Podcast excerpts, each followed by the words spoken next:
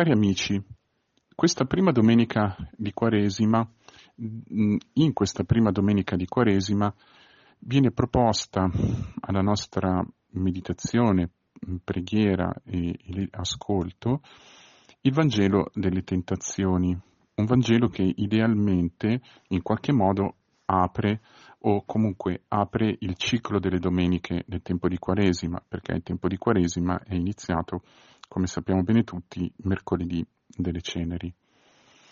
E nello specifico il Vangelo che abbiamo letto, che leggiamo in questa domenica, è tratto dal capitolo quarto del Vangelo di Matteo, appunto, che è il Vangelo di quest'anno, i capitoli, i versetti, scusate, da 1 a 11. Vi racconto matteano delle tentazioni nel deserto. La scelta di questo brano in apertura, appunto, del ciclo delle domeniche del tempo di Quaresima è come dire, eh, la, la, motivazione di questa scelta è abbastanza evidente.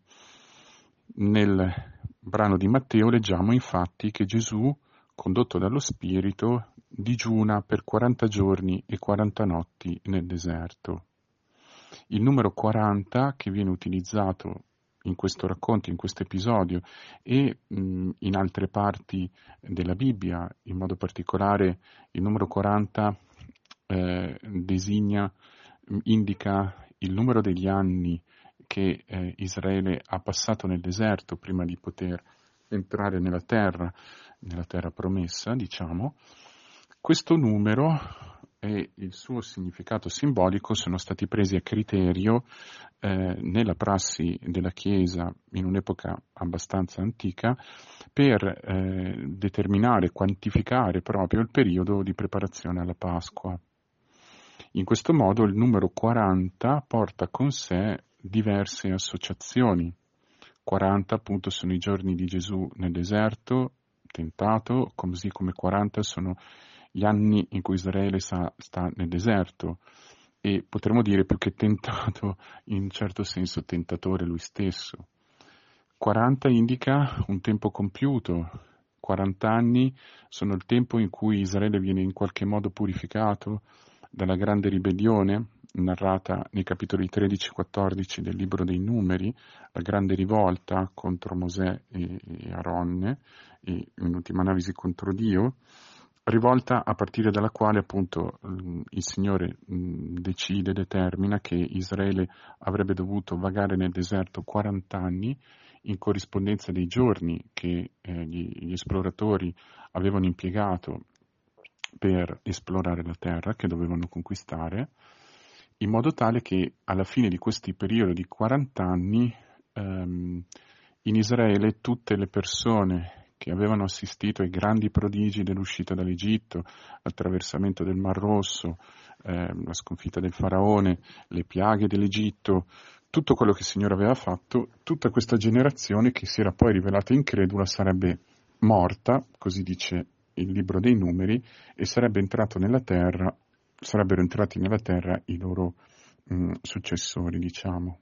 Quindi il 40 può essere inteso come un tempo di prova, un tempo di purificazione, un tempo più in generale nel quale si compie un processo, nel quale un'azione che Dio in qualche modo intraprende viene portata a compimento. Per esempio ricordiamo che anche Mosè sosta eh, sulla cima del Monte Sinai eh, per due volte, per 40 giorni e 40 notti.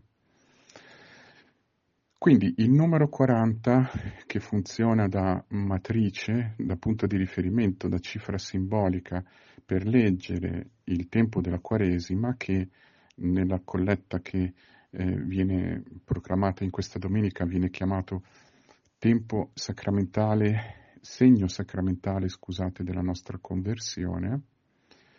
Questo 40, questo numero qualifica, e qui ci fermiamo sul brano di questa domenica, in modo particolare mh, la permanenza di Gesù nel deserto. E quindi di fatto mh, il periodo in cui mh, in qualche modo Gesù viene tentato. A voler essere più precisi, secondo il racconto matteano, 40 giorni sono il tempo del digiuno di Gesù nel deserto, al termine del quale Gesù viene tentato, potremmo dire nel momento di massima vulnerabilità per certi versi. Quindi il racconto che noi leggiamo oggi è di fatto il racconto del digiuno quaresimale appunto di Gesù nel deserto e delle tentazioni che eh, si manifestano alla fine di questo percorso. La scansione di questa narrazione, di come della narrazione matteana del digiuno, tentazione eh, di Gesù nel deserto è abbastanza chiara. Mm, si vede molto bene che Matteo ha voluto focalizzare la nostra attenzione sulle tre tipologie di istigazioni al peccato, cioè di tentazioni, con cui appunto il tentatore mh, mm, si accosta al Signore. Queste tentazioni sono la prima, ai versetti da 3 a 4, mm, una tentazione che pare avere a che fare, diciamo apparentemente, con il cibo, con il nutrirsi, e che è direttamente legata alla condizione di Gesù. I versetti 1-2, infatti, sono un po' come l'introduzione mh, mm, a quello che segue, al racconto delle tentazioni, e in questa introduzione l'Evangelista ci dice che Gesù, versetto 2, dopo aver digiunato 40 giorni e 40 notti, alla fine ebbe fame. Quindi la prima tentazione che riguarda il cibo si ricollega direttamente con questa nota, Gesù ebbe fame. Sec- la seconda tentazione, in versetti da 5 a 7, ehm, riguarda un, un argomento apparentemente un po' più, potremmo dire, difficile da mh, sintetizzare in una parola. Potremmo dire che la tentazione cui Gesù, da cui Gesù viene, ehm, eh, diciamo così, che viene gettata o che viene rivolta a Gesù da parte del diavolo, è una tentazione, ehm, un'istigazione a tentare Dio questo si potrebbe dire. L'argomento di questa seconda prova è tentare Dio, come si capisce dalla risposta di Gesù al versetto 7, non metterai alla prova, non tenterai anche il Signore tuo Dio. I versetti da 8 a, a 10 sono la terza tentazione e riguardano più chiaramente il potere. Mm in questa scansione, mm, all'interno del brano, il versetto 11 chiaramente è la conclusione, insomma, la fine eh, delle, delle prove. Nella scansione di queste tre prove, eh, anche questo punto si può sottolineare molto brevemente, senza voler essere troppo tecnici, ma per, mh, mm, come dire, dare come al solito spunti di riflessione personale su questo brano. Nella scansione di queste tre prove si possono riconoscere alcuni tratti comuni e una sorta di filo rosso. Il primo filo rosso e più evidente, potremmo dire così, è mh, la collocazione di Gesù, potremmo dire.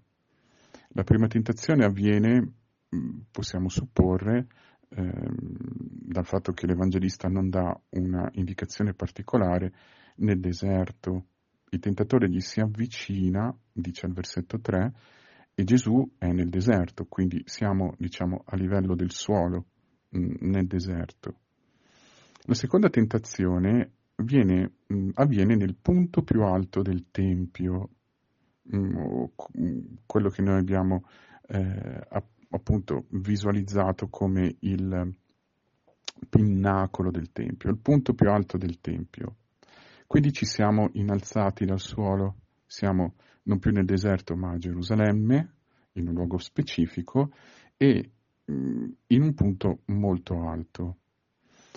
La terza tentazione mh, mm, è di fatto eh, avviene in un luogo indeterminato mh, mm, che viene descritto dall'Evangelista come un monte altissimo, e che è ancora più alto quindi del pinnacolo del Tempio, come se ci fosse quindi una progressione in altezza man mano che procedono le tentazioni, il, la posizione cambia e questo posi- cambiamento di posizione probabilmente indica anche la radicalità della prova. Si potrebbe forse dire che mh, queste tre tentazioni indicano un progresso.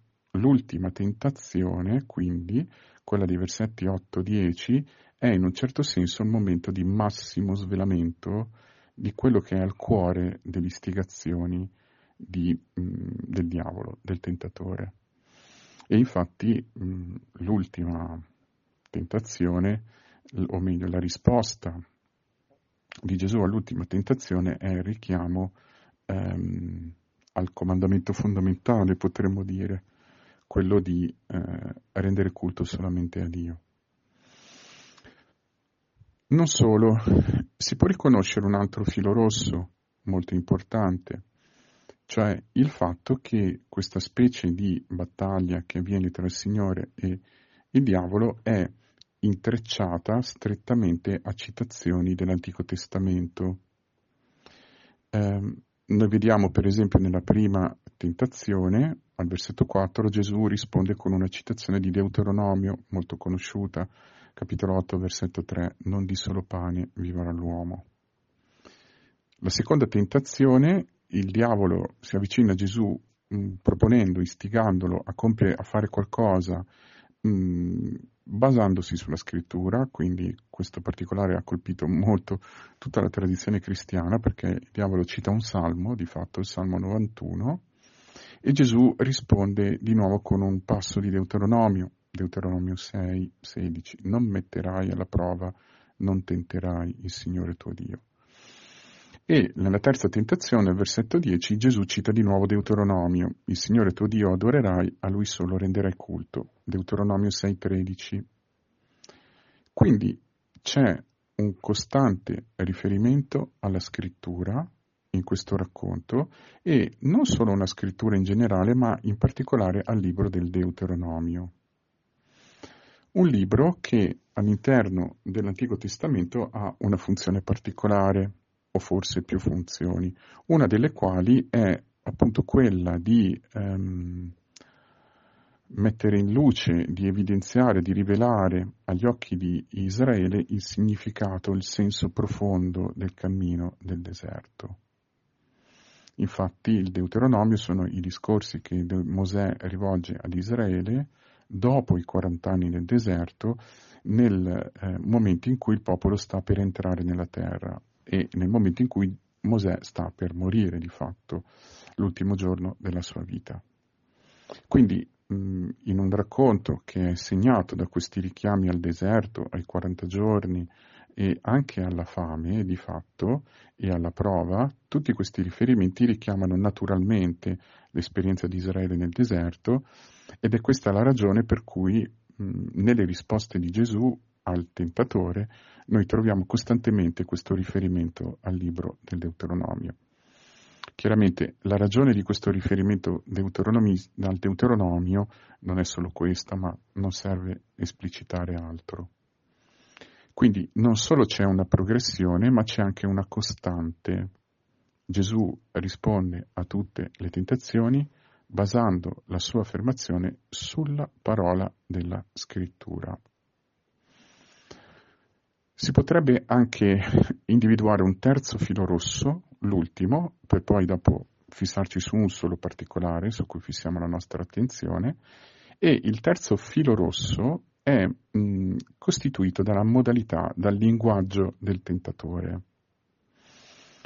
Il tentatore si avvicina, si accosta a Gesù per due volte, tentatore o diavolo, mh, entrambi diciamo, le denominazioni vengono usate in questo brano, e per due volte si accosta a Gesù ponendo una sorta di condizione, una tentazione, vale a dire chiedere ad una persona, in questo caso Gesù, di compiere un'azione per dimostrare chi è la sua identità. Se tu sei figlio di Dio, di che questi diventano pietre. Versetto 3. Se tu sei figlio di Dio, gettati giù. Versetto 6.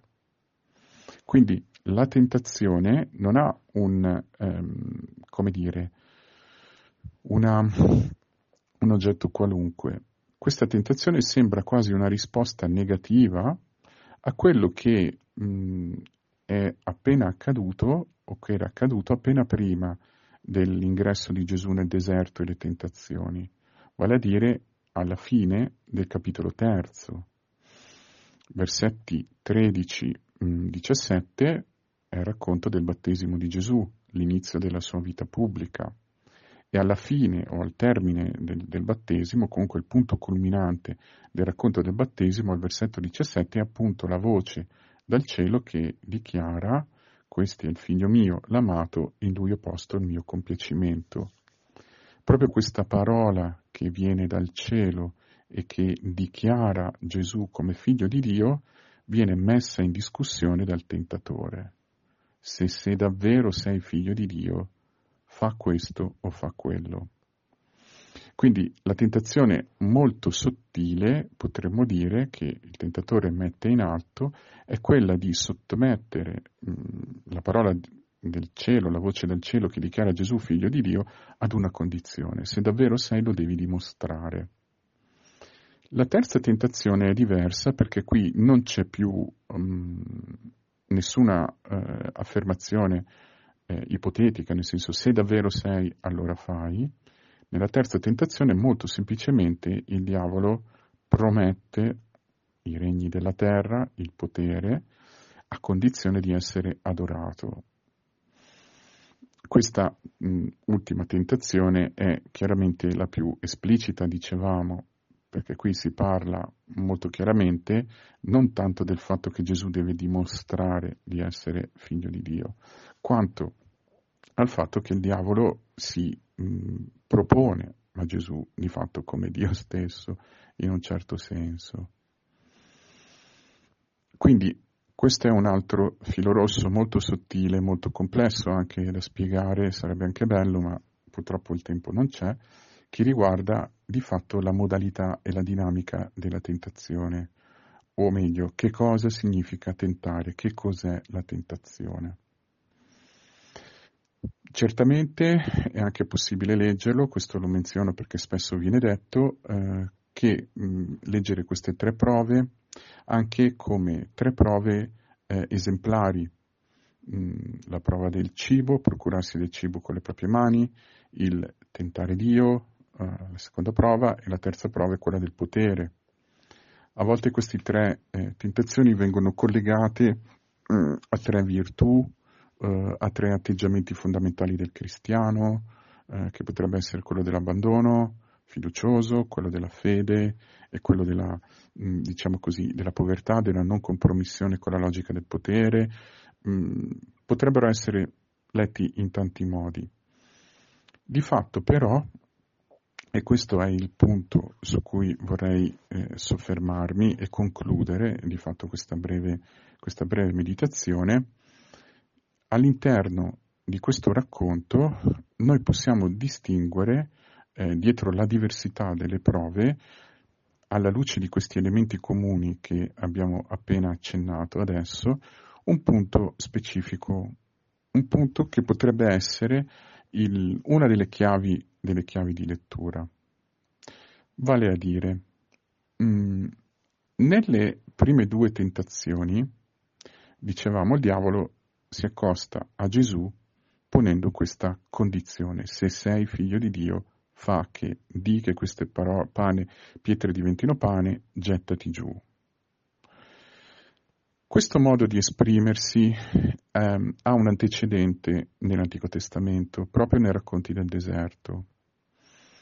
Nei racconti del deserto è Israele che mormora, vale a dire che esprime fondamentalmente un dubbio circa la volontà di Dio su di loro, sul popolo. Nello specifico il popolo eh, mormora perché in qualche modo avanza il dubbio che Dio non voglia la loro vita ma la loro morte. Questo dubbio fondamentale è quello che viene instillato già in Genesi 3, in cui racconto che è la prima lettura di questa domenica, in cui appunto il serpente dice a, ad Adam e Hawa all'uomo e alla donna, Adamo ed Eva, ai progenitori, dice loro che in qualche modo Dio non gliel'ha raccontata giusta. Non è vero che morirete, anzi Dio sa che quando ne mangerete diventereste come Lui, capaci di, di conoscere il bene e il male.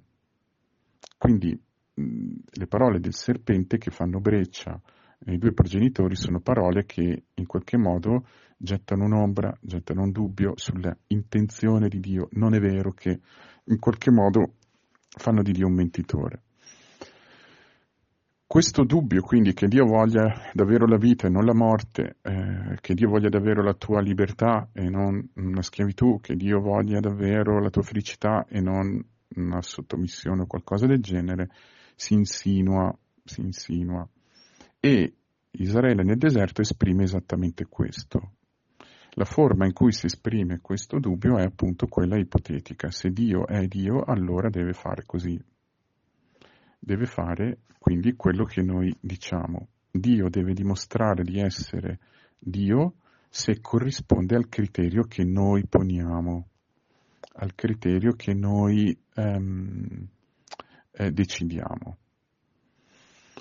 Questo fatto viene chiamato tentazione, mettere alla prova mh, mm, nei racconti del deserto, nei racconti dell'Esodo, eh, in modo particolare dell'Esodo dei numeri. E questo linguaggio, mettere alla prova Dio, lo, ritroviamo in bocca al tentatore nel, nel brano di Matteo, specialmente ripetiamo ai versetti 3 ai versetti 6. Qui la tentazione non è solo istigare al peccato, ma è un'istigazione ad uno specifico peccato.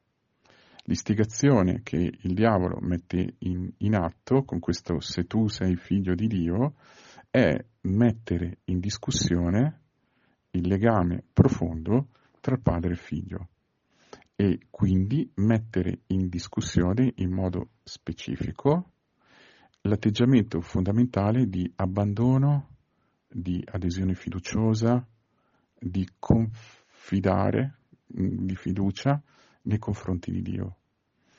Quella convinzione profonda che da Dio possiamo ricevere solamente ciò che è per la vita, che comunica vita e conduce alla vita.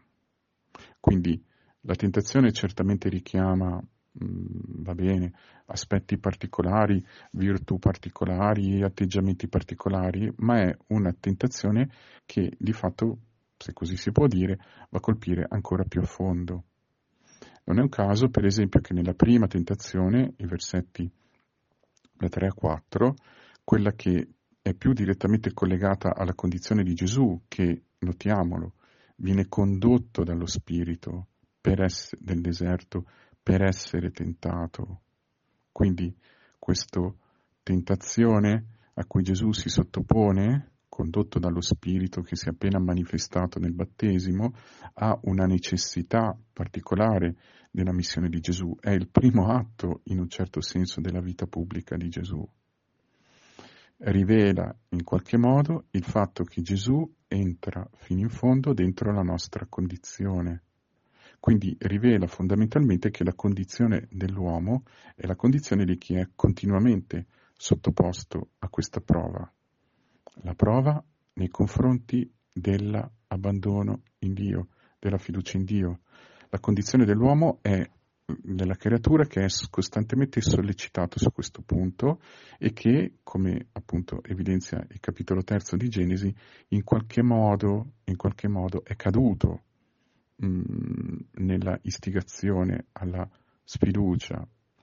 Quella parola che il diavolo getta lì, che il serpente getta lì, in qualche modo ha creato una frattura, ha creato un'ombra, ha creato un sospetto, se così possiamo dire, e quindi ha, crea- ha fatto dei danni. Gesù entra dentro questa condizione e ne esce in modo completamente opposto, ovviamente.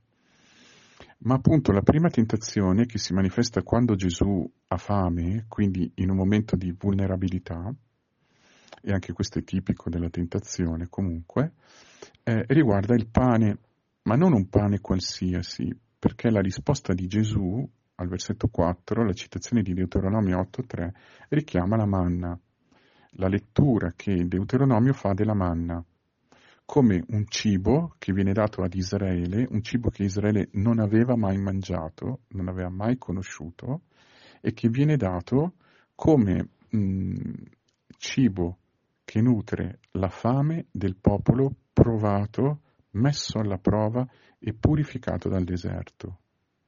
Il popolo entra nel deserto, quindi entra in una condizione di morte, non è più in grado di potersi autosostenere e quindi viene messo di fronte ad una scelta radicale.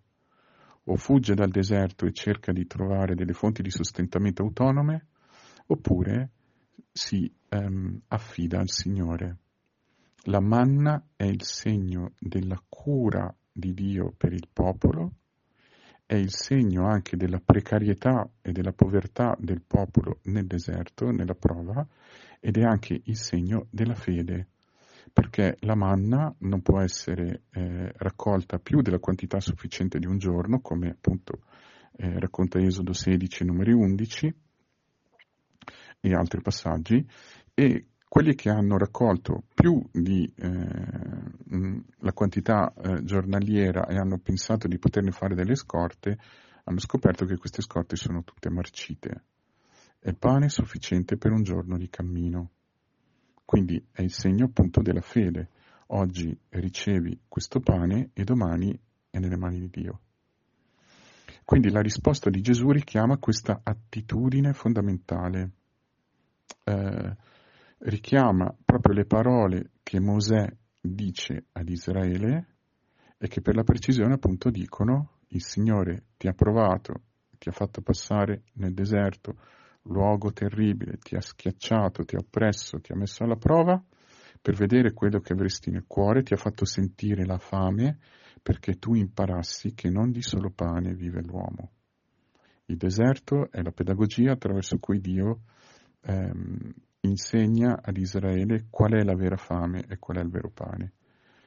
Nelle parole di Gesù, in risposta al diavolo, è, potremmo dire, il significato di questa citazione è l'atteggiamento fondamentale davanti a Dio è quello dell'abbandono, della fiducia e della fede, che Dio non vuole la tua morte ma la vita, e quindi le parole del diavolo che instillavano il contrario in qualche modo vengono disinnescate.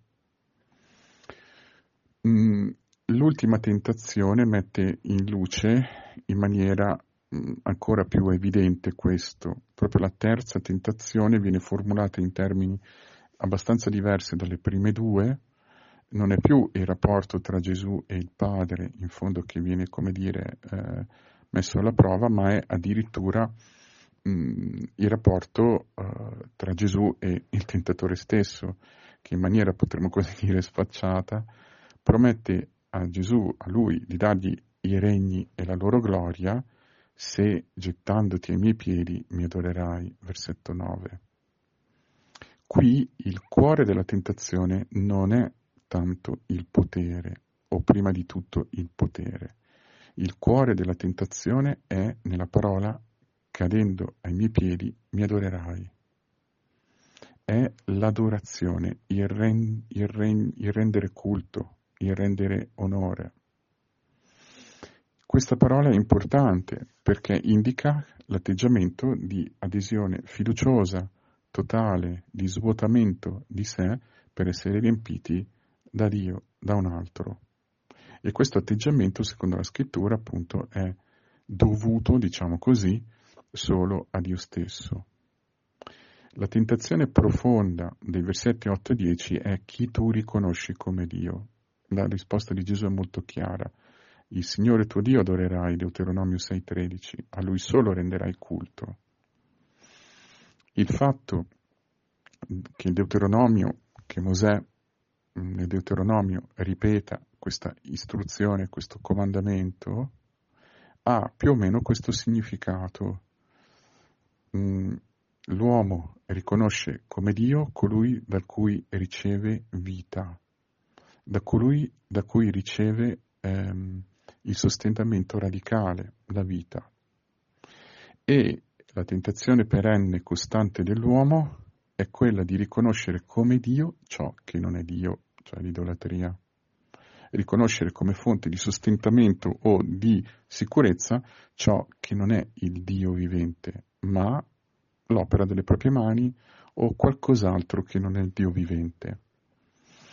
Quindi la tentazione dei versetti eh, 8-10 è molto radicale, non è solo semplicemente la tentazione di, del potere. Dietro la tentazione del potere c'è in fondo l'idolatria.